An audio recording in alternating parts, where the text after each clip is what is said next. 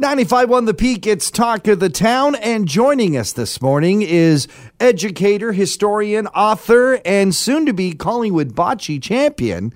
Geoff Taylor joins us. Uh, Geoff, first of all, uh, welcome to town. Uh, we've we spoke way before you moved here, but you're official. You're you're a local. We we are now local. We are residents at Maple and Six. We watch the world go by from the front porch and curse at the people that don't come to a complete stop. but no, I've got deep, deep roots in this town. Both my mom and dad were born and raised here.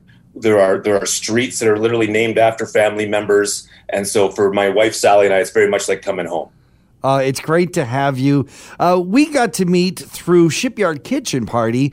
We uh, produced a, a, show and still do. We have a, of course, COVID 19 hasn't been helpful for theater productions, mm. but we have a show called Tom Thomson's Wake. It is about the life and times of Tom Thomson. And uh, you're actually some of our source material. You're you're the author of a, of a book about Tom Thomson. My my lawyer was going to get in touch with you actually the way that you uh, seem to to delve pretty freely into that book. But yeah, I wrote I wrote a book called Tom Thomson's Last Bonfire, and it is about the 24 hours after Tom's body was found in Algonquin Park and who were his buddies, who were the, the guys that spent the night standing vigil over his body.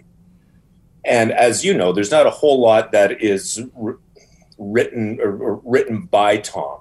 We don't know a lot about him in his own words. So when I was putting my book together, it's how can you tell the measure of a man by his friends? These were the guys that he hung out with. These are the guys he chose to be with. And they were bootleggers and poachers and drunkards. And these were guys who were repeatedly fired for being too drunk to fish. uh, it, Tom, why is Tom Thomson so uh, iconic in, in our nation? Not only as an artist, and certainly, you know, his inspiration on the group of what would become the group of seven, of course, yep. is legendary but there's it just seems to be much more than that. It's I've asked that same question: is why does it still resonate with people? And when we have this image of the lone canoeist going into the wilderness, we have this image of the rugged lumberjack who's also a sensitive artist. Uh, we have some of the most incredible art, arguably the greatest art ever ever produced by a Canadian.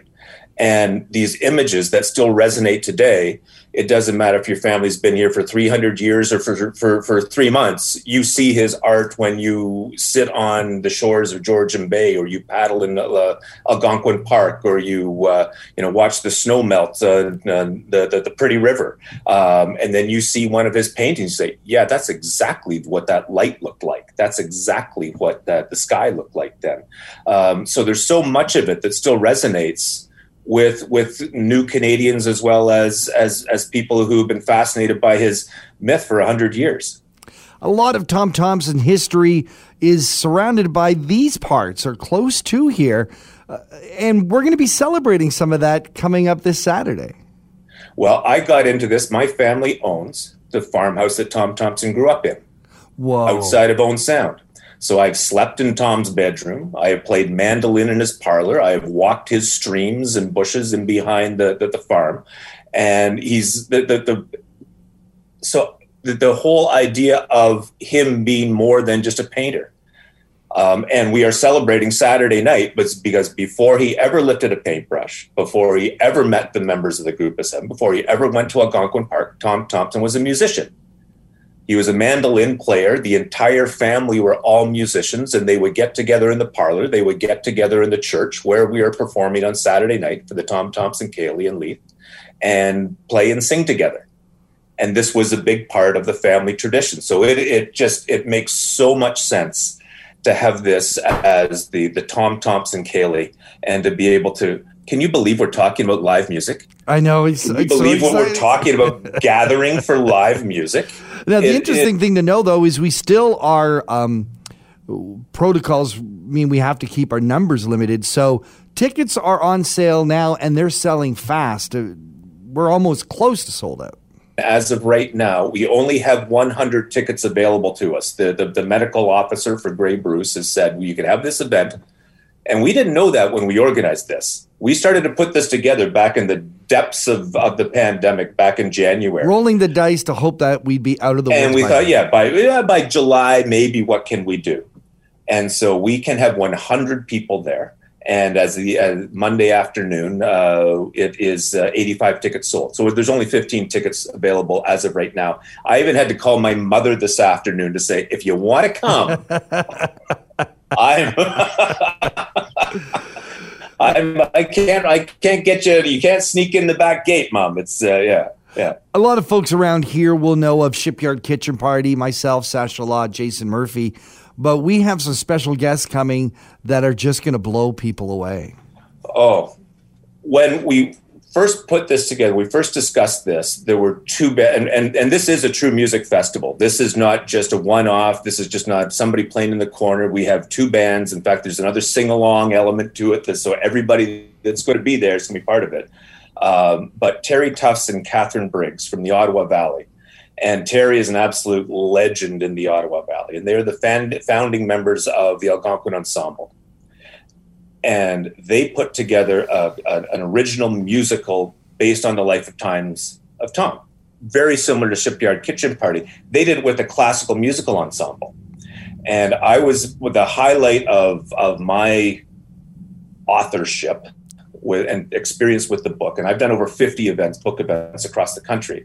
But I did a collaboration with with them just before COVID hit, um, and I would do readings, and then they would perform music. We had a multimedia event happening with the life and times of Tom Thomson uh, to a sold out show in Arnprior, Ontario. And I got to tell you, we probably both played in front of tough audiences. But if you want to, you know, take on the hard the Ottawa Valley, you go to Arnprior.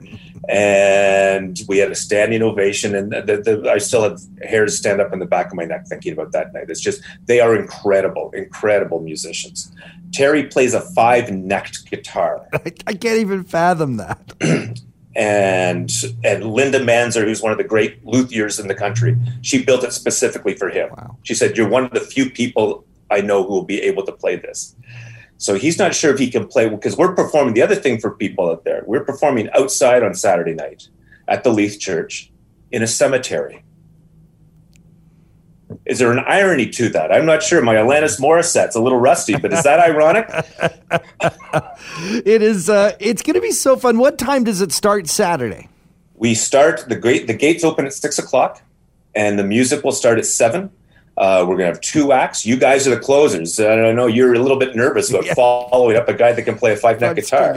Um, but uh, and and we're gonna have a, end it with a big sing along with everybody. Uh, watch for, for for the weather. We're gonna go rain or shine. It's outside. Dress appropriately. We've been doing this since 1998. Okay. So this is this this has been going on for over 20 years. We couldn't run it last year because of COVID, and I am beside myself excited to think that we're going to be able to gather, we're going to be able to share, we're going to be able to sing together, um, and see some phenomenal musicianship. So Tickets are available where if they're still around. If they're still around, it's www dot on that old interweb at leithchurch.ca, and uh, you can uh, uh, see if there's still some tickets available there. leithchurch.ca. Geoff Taylor, thank you so much for joining us on Talk of the Town. We'll see you this Saturday night in Leith. Thanks so much, John.